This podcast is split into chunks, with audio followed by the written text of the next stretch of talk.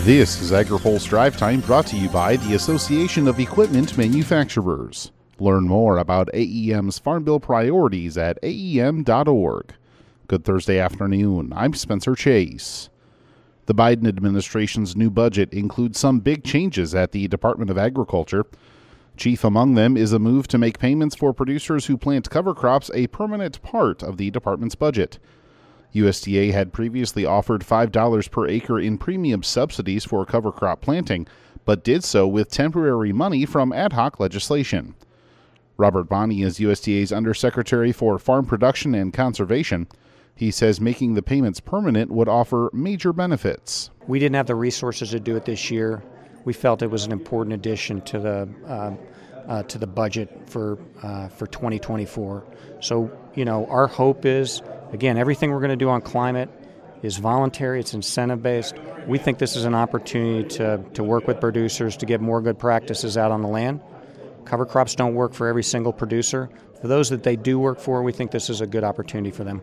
Bonnie also says the idea could be a catalyst for deeper conversations headed into the next farm bill. But I also think there's an opportunity to build some things around climate that are bipartisan. We're so used to fighting about environmental policy, climate policy.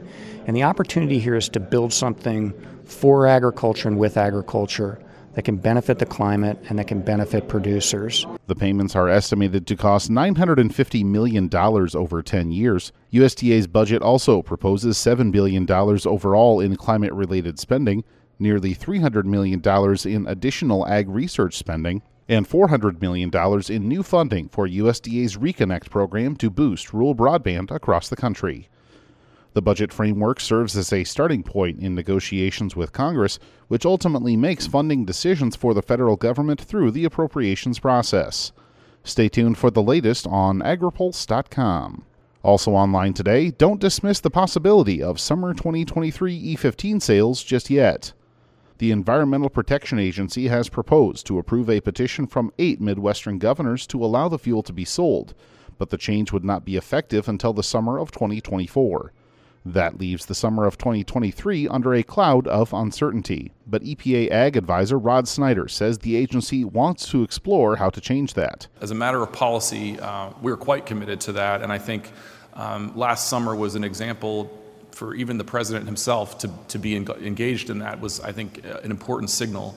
Um, for a number of reasons, um, with the governor's efforts, the timing being what it is, um, that proposal is for next for next summer. But we are still having conversations. I've talked to Administrator Regan directly on this, just even in the last couple of weeks, about um, what options we have available to us that are legally defensible, um, and we're taking a look at that right now. Snyder delivered those remarks today to members of the National Corn Growers Association at the annual Commodity Classic. Geoff Cooper is the president and CEO of the Renewable Fuels Association. He says RFA would support EPA's efforts to address the issue, but the group also plans to push for legislation on Capitol Hill. In December, a bill with the backing of the American Petroleum Institute would have offered national relief not just for the eight states, failed to get across the finish line. Cooper says that bill can be expected again soon. Uh, I, I, think very soon you're going to hear that uh, that legislation is being reintroduced in both chambers, both the Senate and the House, uh, with a lot of co-sponsors. Uh, we're going to, you know, make a, a, a real hard push uh, here before summer, see if there's any chance that we could get that across the goal line before June 1st. Uh, but you know, bottom line is, yeah, we're absolutely going to continue pushing that legislative angle as well. If passed, Cooper says that bill could have an immediate implementation schedule. You can read more in our story on agripulse.com. Now, here's a word from our sponsor. The Association of Equipment Manufacturers brings ag equipment and technology manufacturers together to help producers use precision agriculture to produce more with less. We're calling on Congress to include incentives for adoption of precision ag technologies in the 2023 Farm Bill. Learn more about our efforts at aem.org.